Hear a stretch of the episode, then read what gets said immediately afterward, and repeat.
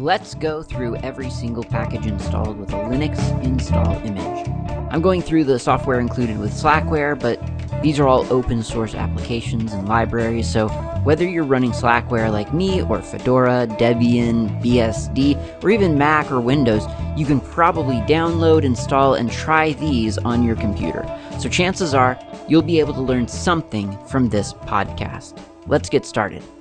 Over the past two years, not coincidentally, at the start of and throughout the COVID 19 pandemic, I've been exploring the world of online gaming, but in the sense of, of tabletop gaming. I mean, I've I've played video games here and there, but I usually I don't generally I'm not a social video game player. I play those just personally. Traditionally, I would have said I was a console gamer, but I, I, guess for the past, I don't know, seven years or something, I've been a PC gamer, I guess. But, uh, and I obviously, I, am saying I guess, and I guess, and I guess, because I don't, I, I guess I don't identify with myself as a, a, a, PC gamer. I'm really a console hobby gamer who who masquerades as a PC gamer sometimes.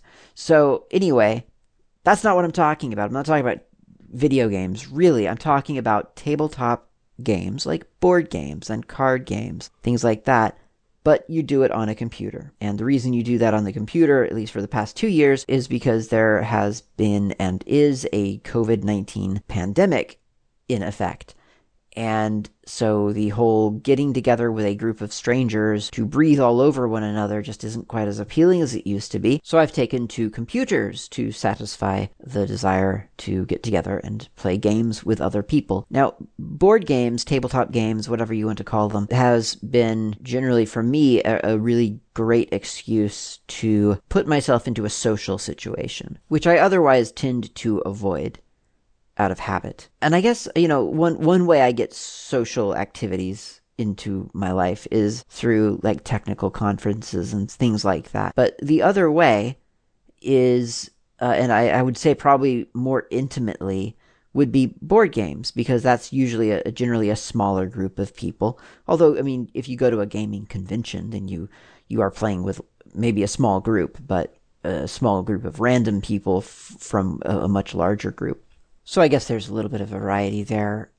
But I, either way, I, I the point is I enjoy a good board game, and lately, very lately, I have started to uh, offer to sort of organize games online with other people, which I, I have done before a little bit, but lately I've been really kind of leaning into it because I've kind of because I've realized how convenient that is. Now, admittedly, I pr- I still prefer the in-person experience, and board gaming is very much tabletop gaming is very much a thing that gets me away from the computer ideally. And this is the exact opposite. This is this is embracing the computer with the other hobby of tabletop gaming and integrating the two which which was never the intent but for right now it's it's working out pretty well and and it has led none none of that matters by the way. That was just context. What this has led to is some atypical interactions with with people I probably would not have encountered otherwise which actually has been the intent of of of gaming. That that's exactly the intent.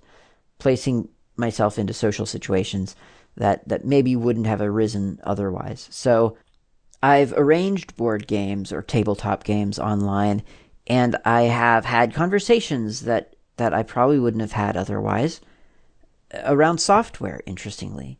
So this has happened a couple of times in the past, I don't know, two or three months now. Uh, when I plan an online event, let's call it, I mean, it's not really an event, but a gathering, a meetup, whatever, um, a game, when I plan them, I default as Uh, as I am wont to do because it's just this these are the tools that I use. I default to open source options. Open source chat applications to communicate with the other players. I use open source engines for, you know, for the for the actual for the visuals of the game. And and there are a couple of those out there. There's um it depends on what you want to play, but there's Mythic Table, there's Vassal Engine, and there's Cockatrice. So a couple of different platforms there, uh, and those are the ones you know th- that's what I default to because I'm interested in trying new open source applications. I'm interested in supporting the open source uh, developers and so on. And, and besides, it's just literally what I know. Like those are the things that I seek out. And so they are what I default to. It's just the thing that I use. And it's been interesting because most people, I would say 90% of interactions, the people don't care what platform they're on. That they sign up for the game.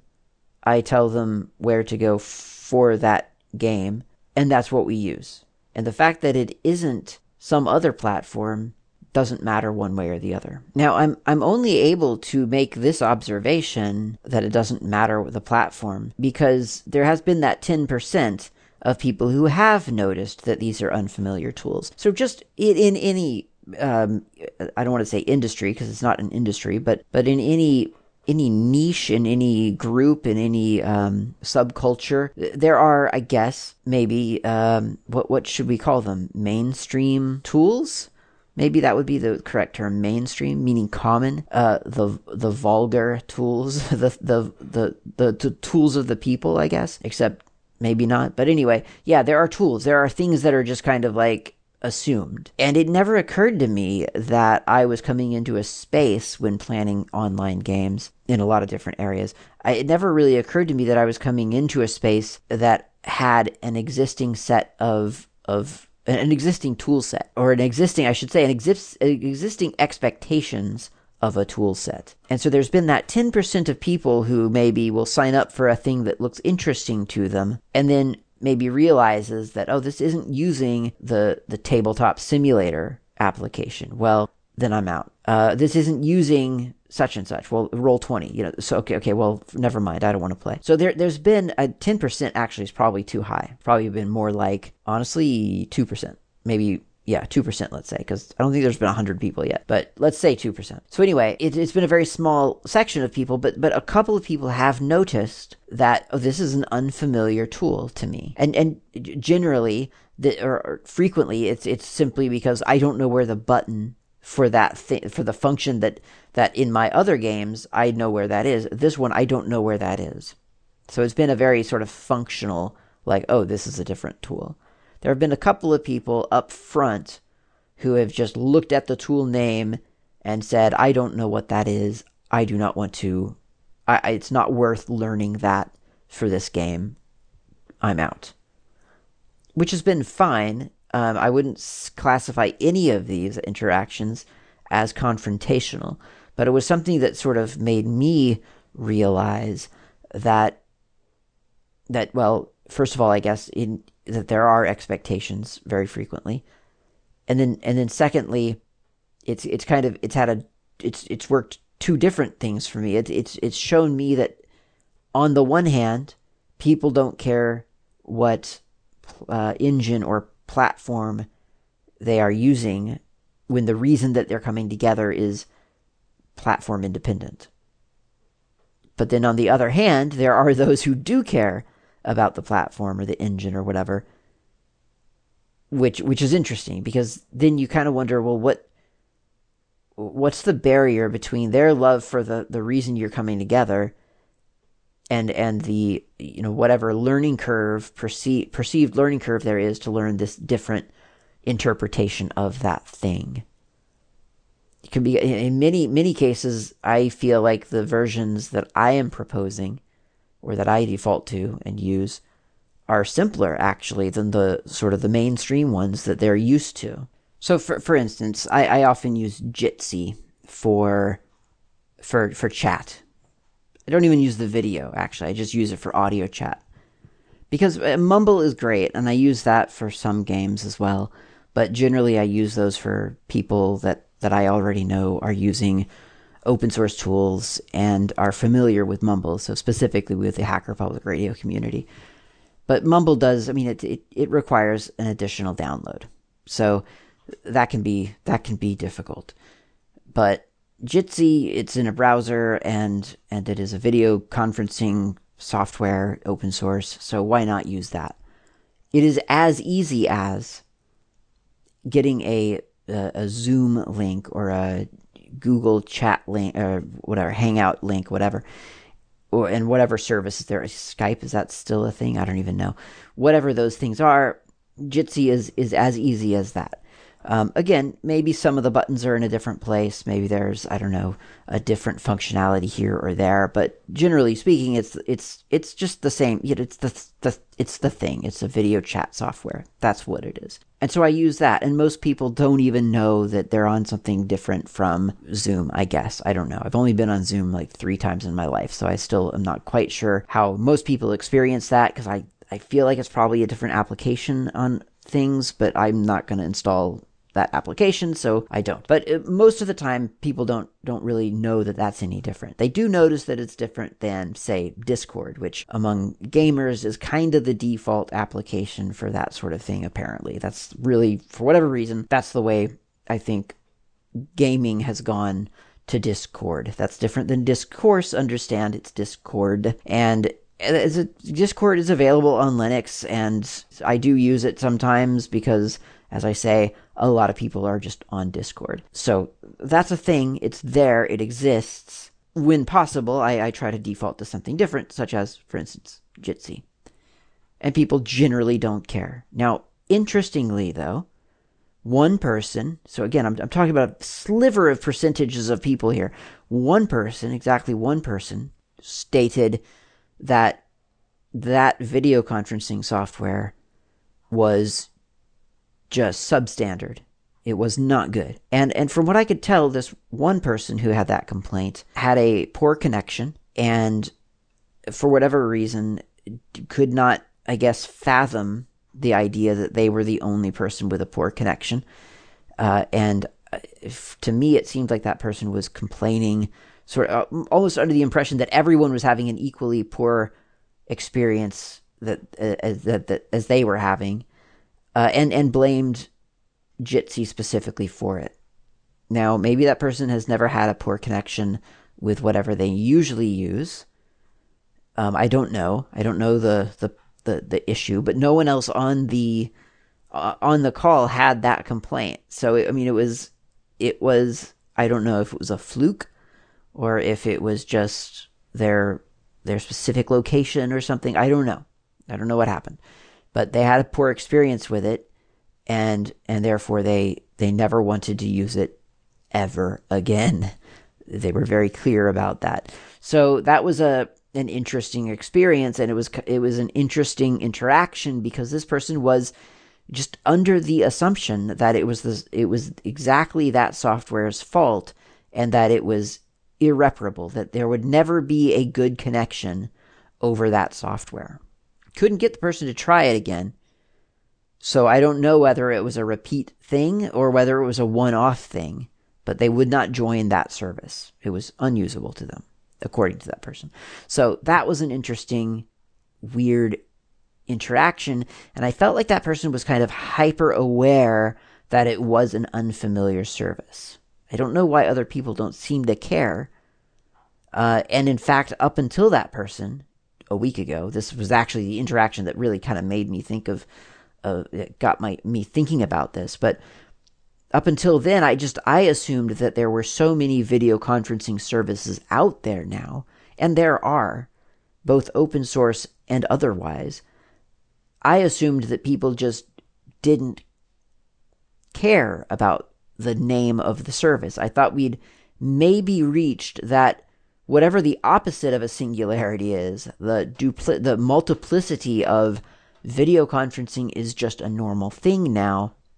If I send you a link called Jitsi or Zoom or Skype, again, I don't know if that's actually even around anymore, or Google Chat or Hangout or Meet or whatever that's called, or Foo or Bar or Baz, who cares? As long as I click on the thing and the video comes up and the audio comes up, that's what we're all using. Much like you would never complain about having to use a, use a phone that wasn't, I don't know, branded. I mean, you would. You wouldn't buy the phone. But if you were borrowing a phone to make a call or something, which I guess people don't really do anyway, but you, you wouldn't look at it and think, oh, this, this telephone is not the phone that I am used to, and therefore I will not make my phone call. I thought we'd reached that point with video calling. And maybe we have, to be honest. Quite possibly we have, and that it's literally this one person out of a lot of people has is that hyper aware of of oh that's an unfamiliar URL to me and therefore I am I am wary of it. I don't know. That was an interesting experience. On the other end of the spectrum though is within the Magic the Gathering community, especially people using not Windows. There's there's really no way to play Magic the Gathering online, but through the official channels at least, uh, because you know they're quite serious about Magic the Gathering, like play and tournaments and things like that. So th- they've got like I think two different applications, Arena and just I think it's just called Magic the Gathering, maybe or yeah, Magic the Gathering Online. I think uh, they've got two applications, and you could try to download it, and apparently you can da- you can download and install and run through Wine, although I've not actually tried that, but uh, and I've heard mixed reports about it, so I, I, haven't really bothered. But you could do that apparently, maybe, and maybe get some games in and so on. But there's an open source project called Cockatrice that um, takes a different approach and has sort of an engine that you can load assets into and then join and play against people and it's it's a highly manual process like there's it is it is very much like the the vassal engine uh, which is kind of a tabletop game sort of blank slate uh, engine with a bunch of modules that you can download and, and play games with. You, you've got, you know, you've got just this kind of this engine that you put your assets into, and then you, because you're playing a game with a real person, you both agree to play by the rules that you both know. So there's there's not necessarily all that much enforcing the rule set. It, it's more like a framework within which those rules make sense, and then you each step through the process of the game accordingly. And so, I mean, not not to get too deep into it, but I mean, that's one theory of, of online game design, right? You you could just let the, the you could just create a shared space where people can do things, or you could you could program the rules into the game, and that way, if they roll, uh, I'll switch over to something pretend here. Like let, let's say you're playing Monopoly for some some horrible reason. I don't know why you'd be doing that ever in under any circumstance.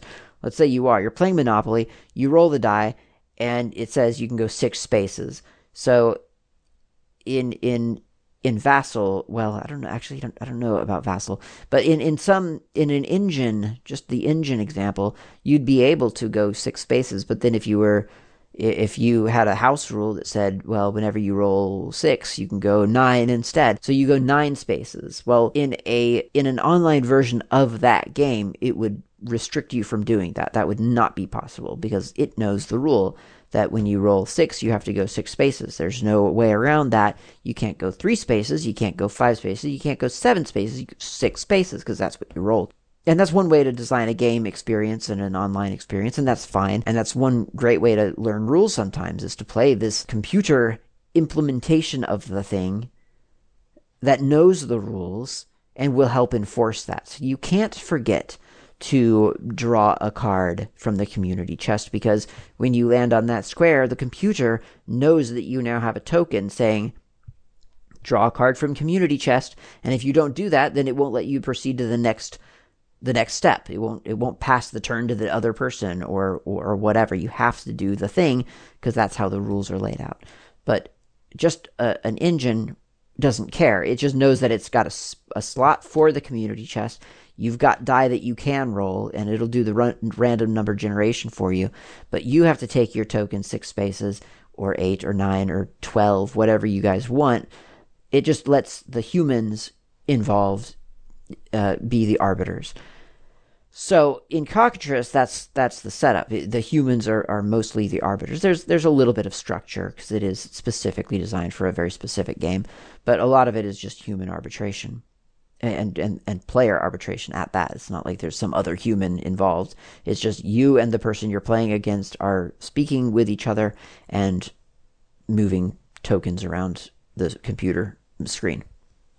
So that platform, Cockatrice specifically, is is I would say, pretty well embraced by a lot of people um, because that maybe they're not, you know, they're they're playing on a platform that that doesn't have access to the official Magic the Gathering uh, games, or maybe they do have access to them, but they don't have the money uh, to do all the you know microtransactions and things that you would have to do in in the official version. So the open source ver- Cockatrice is open source.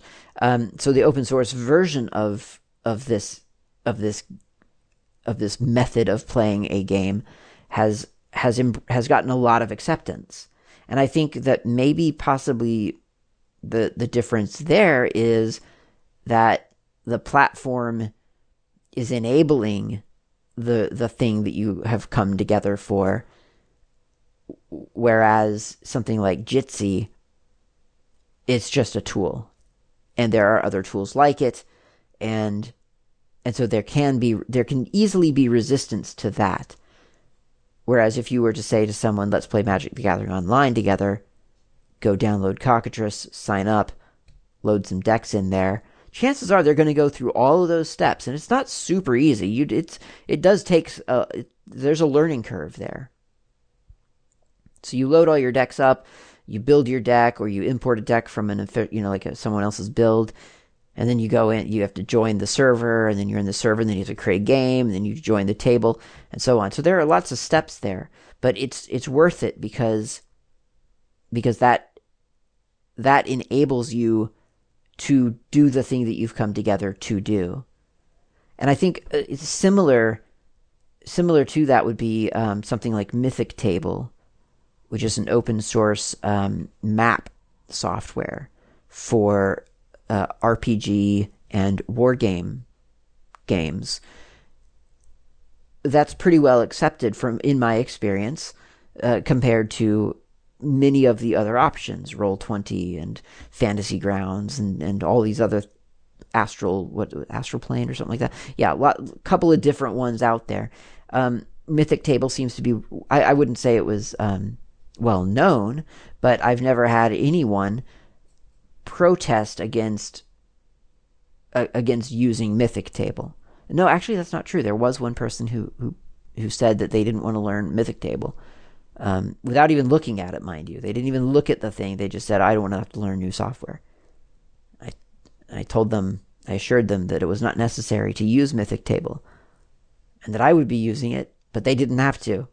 Uh, and they still dropped. So I didn't really, I didn't gather that that was a very, don't think they were around anyway, really, for, yeah, I felt like that was a little bit of a, okay, maybe they're not really into this. And not a bad thing that they dropped out. But anyway, I feel like in, in many cases, resistance to a new platform seems to be governed, at least in part, by the the task people are trying to to accomplish.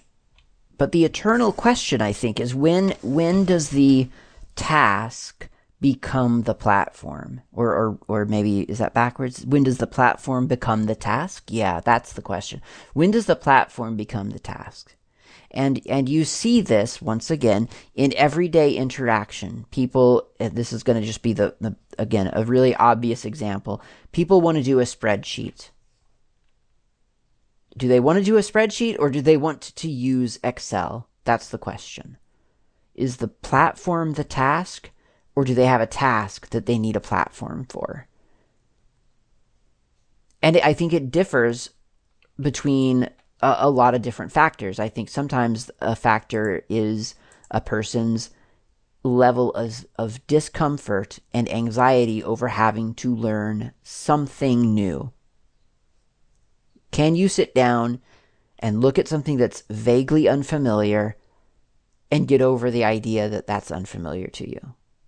If not, then you're going to have a problem when the platform is different because you have you have decided that a task is not important, but that the platform, the comfort of a platform is important. I guess it's it's a little bit like when we say um, to you know if you have a hammer, every problem looks like a nail. I guess it's kind of the same thing of saying if you if if if all you feel comfortable with is Excel, then every problem looks like a spreadsheet. It might not be suitable for that, but that's that's what you're comfortable with. And I've I've definitely seen that in real life. I've seen lots of examples of gratuitous spreadsheets. And and I didn't really see that until I and until I really got I guess deeper into the sort of the corporate IT universe. And then I've I've I've run into lots of people who've literally sent me spreadsheets consisting of a screenshot wait a minute, what? A screenshot in a spreadsheet? Yeah, a spreadsheet file, and a screenshot was pasted into it because this person had to send me information about a hotel. And and the only reason the only way this person knew to sort of get an image from their computer to my computer was to put the screenshot into a spreadsheet and send me the spreadsheet file. That's a drastic example, but it, it, to this day, I mean, that, that happened years ago. And to this day, it, it, it, it sticks with me because it was so unexpected and so funny and just so demonstrative of, I guess, what I'm talking about here. So people people think, okay, I need to do this thing. What tool can I use for it? And other people, I guess, must think, well, I've got this tool what can I what can I use it for? Both both of those things are really I think interesting questions. I and I don't think they're trivial by any means. I think they they both lead to very different and interesting conclusions and results. Because if if you have a task and and you're looking for an interesting tool for it, then the the the, the end result is possibly that you have found a really, uh, you might find a cool new tool to accomplish the task that you wanted to do. I usually use GIMP all the time for image manipulation. And then one day I sat down and thought, I've got a photograph that I need to change around a little bit. What tool could I use that for? I started to question, intentionally, whether GIMP was the only hammer on my workbench. And then I, I looked over at Krita, and it had been getting some attention for sort of having a lot of capabilities that felt pretty familiar to um, to, to to photo editing. And so I started using that, and, and I've and I've I've continued to use that quite a lot lately for, for my photo manipulation. Not all of it, but but for for quite a lot of it, I actually just I just go over to Krita when I need to do quick image adjustments. For no good reason. It's just it's it's an option.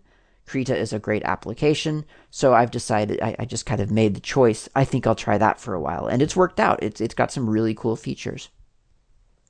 So that that can happen sometimes, and and, and you know not all the time. Sometimes you realize, nope, this is still the best the best option. I, I've got this task and this tool is still the correct tool to accomplish it.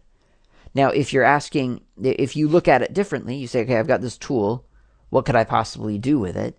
Then you do. You possibly get some interesting, some interesting results. You get some, maybe some abuse of, of a tool, something that it wasn't really intended for, but oh, isn't that interesting that you're using it in that way?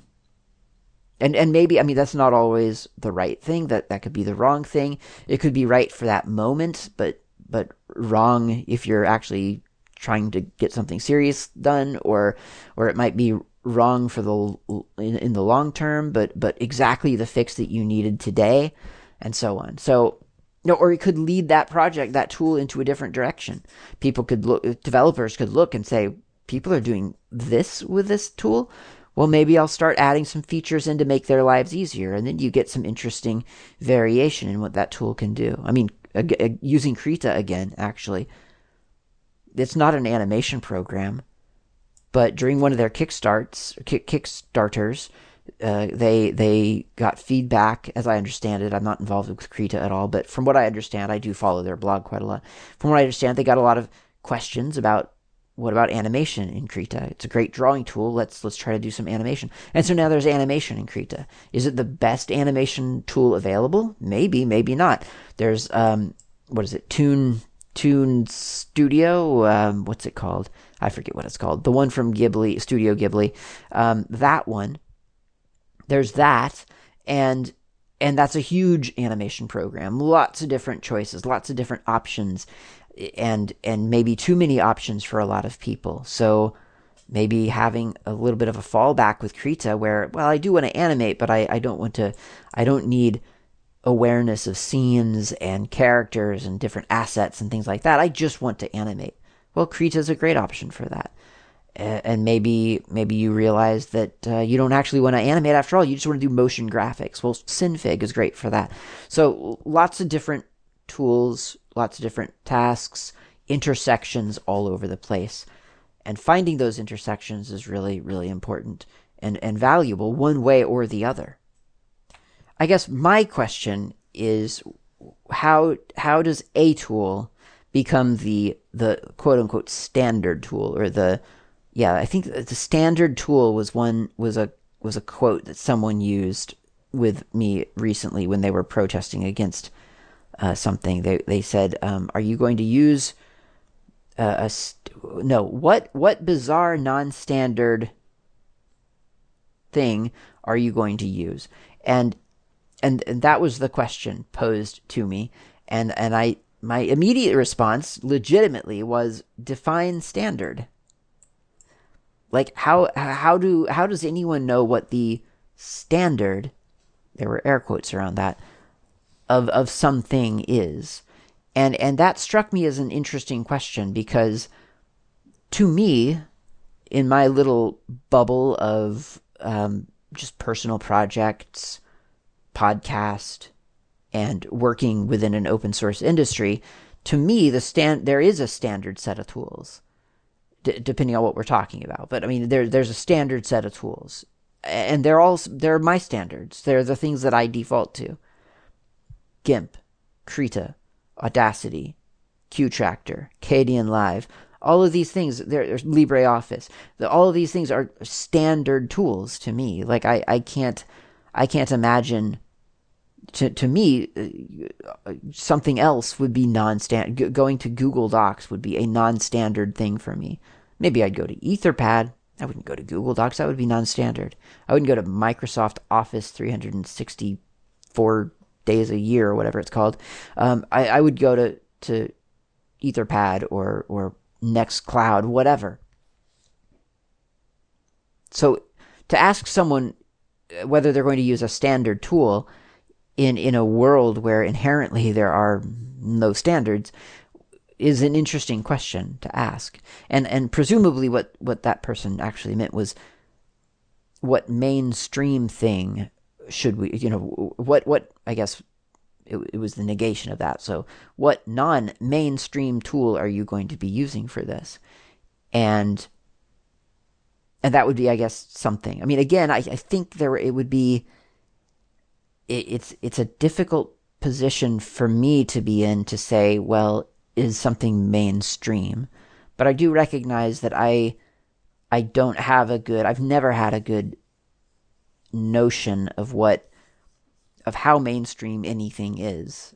Like I, I legitimately don't know. I don't know how anyone can really know how quote mainstream something is. Like what is what does that mean? Mainstream. Is there a percentage that something has to reach in order to be considered mainstream? And I don't mean to be pedantic about this actually. I'm I'm just I'm honestly not clear on what what for instance mainstream would how how that would qualify. Like again, in my world, there are a certain set of mainstream things, things that all of the people in my community talk about and refer to. And and when I talk to someone, I can say things like dolphin and thunar and gnome, things like that. And, and there's no question about what I'm referring to. I don't have to qualify things. They're just they're, they're things that people understand. It's a it's these are they're they're mainstream. I mean, these are the mainstream things, right? And I would I would say something like uh, Slackware or Fluxbox. I would say that those to me would not be mainstream among my communities.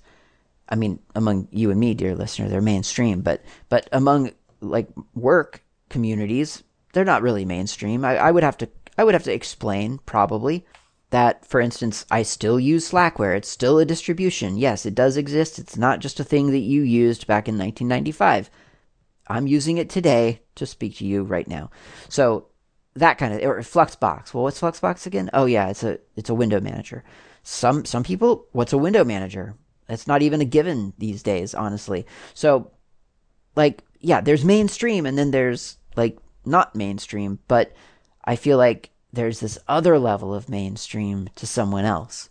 And I guess I mean, you know, the issue is I don't think the world. I, I think it's it's lack of perspective from some very specific people who I've encountered, some random people on the internet who I, who I, whom I have encountered lately because I've started playing with uh, random people on the internet, pl- playing with pl- playing games with people who I, I have no connection to whatsoever, and and that has been definitely illuminating to me in in some small ways. And again, I want to stress, I'm talking about like one to two percent of the interactions that I've had and for the most part, people, at least over the internet, I feel there's a there's a there's a segment of, of people who are willing to be platform independent. And, and by that, in this context, I simply mean what tool are they using to accomplish some task? They're willing to take a, a, a they're they're willing to try different things. And I, I, I think that one of the really kind of beautiful things about the internet. And and I hope we're not losing this. I don't feel like we are, but you never know. Um, but one of the beautiful things about the internet and how it has developed is that there have there there are so much out there, and there has never really been just a couple of things out there to to where everyone assumes that well this is the internet right? These five sites is the real internet and everything outside of that is not mainstream. That's that's fringe internet stuff. No it's the internet has been huge for so long that a lot of people just the the fact that there are five different websites that do essentially the same thing doesn't really faze most people. That doesn't confuse them. It doesn't scare them away. It doesn't make them think well i'm not going to go to that website because i'm i use this website that's not what we've got.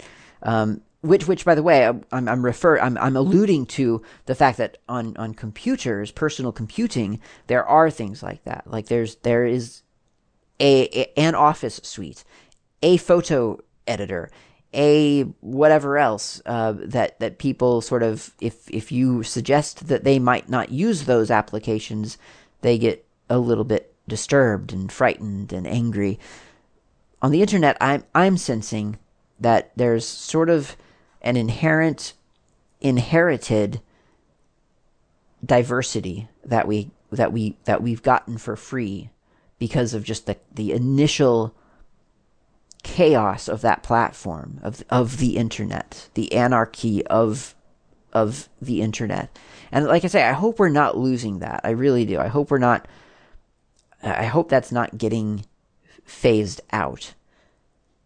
But if it is, I hope that there's another platform out there to start back at the beginning. And I mean, there there are there are you know there's Gemini, there's there's Gopher, things like that. But I, I would like for the internet to to remain diverse enough such that people aren't opposed to to new useful things being acceptable things for them to use.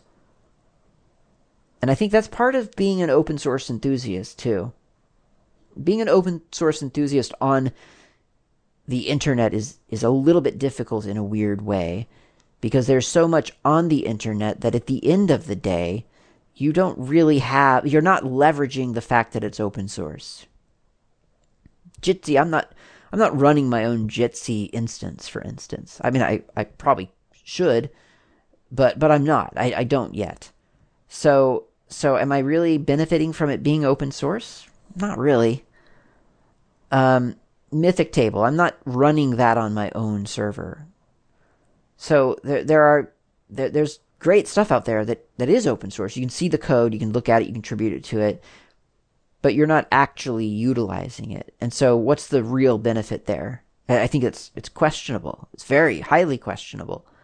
Um, I mean, there is a benefit, right? Because should should one of those services go away or decide to put up a, a limit on, on, their services or whatever, then I could take the code. I could make that happen, especially now that I've got a fiber internet connection. I feel relatively confident that I could, I, I would have the bandwidth to make some of that happen. But on a day to day basis, in practice, I'm not really benefiting from the fact that it's open source.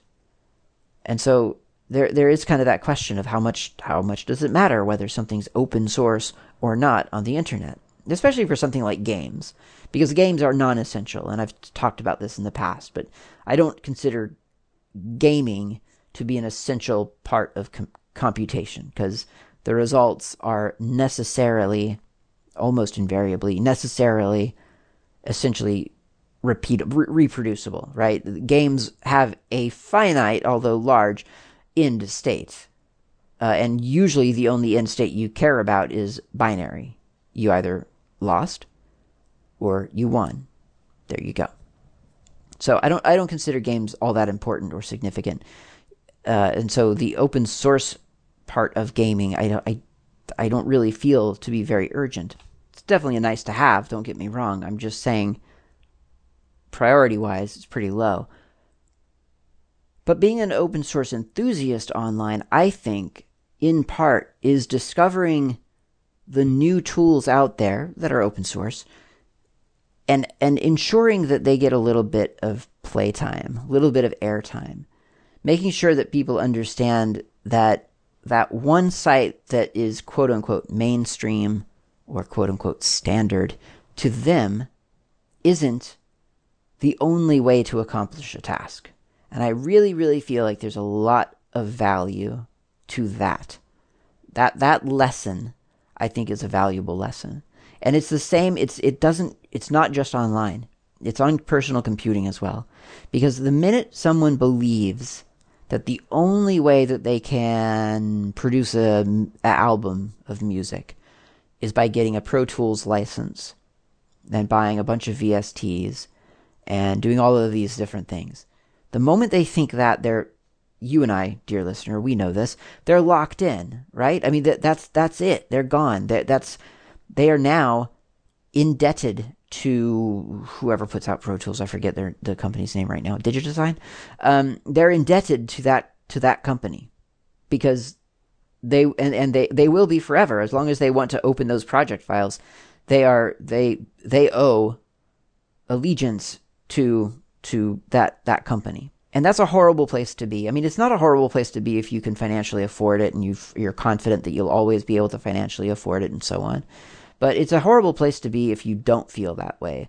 And and that's the part that really kind of annoys me the most, I think, is that that's somewhere out there, and I know this from personal experience because I was this person. Somewhere out there, there's someone wanting to do a task, and they're under the illusion the false illusion that the only way to do that task is with this tool. And an open source enthusiast, well placed, can teach that person that that in fact that tool isn't the only way to accomplish that task. And that there's this whole world of, of open source tool sets that are freely available and can enable them to do all of the different tasks that they want to do. And I, I am the first to admit and agree that a lot of people don't want to change tools. They, they have prioritized the tool over the task. And that's too bad. And you can't, and I mean, sometimes it's, it's actually the right answer too. I mean, or, well, a right answer, you know, depending on what your, your desired outcome is.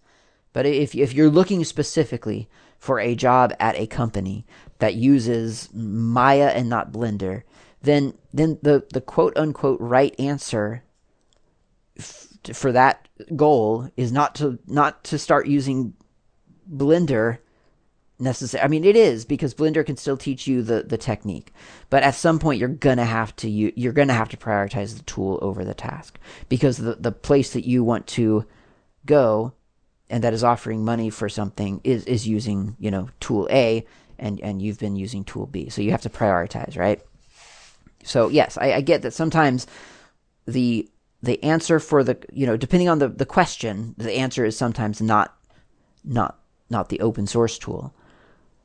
But for the people prioritizing task over tool, I think open source is, is obviously an important and and and realistic and, and really vital answer. And I, I think it's vital on the personal computer because I, I don't want to see a world where um, personal computing is subscription based. And I think it's vital on the internet because I don't want to see an internet that is, well, subscription based or, or monolithic. And, and that the diversity of the inter- internet is, is just as diversity in real life is just one of the it's one of the most important things that we have going for it. So that's that's my thoughts, I guess, on um, ultimately, I guess, yeah, di- diversity of, of choice and and how open source enables that. I know this was a long and kind of rambly and unfocused um, episode, but that's what's been on my mind, and I wanted to kind of get it out into into some form, and now it's in audio form, and you have just been listening to it. So thanks very much for sticking with me. No coffee today, but uh, now that we're done, I think it's safe to say that we could both just go get a cup of coffee. And let's do that. We'll do it separately. We'll come back next week for the next episode. Thanks. Talk to you then.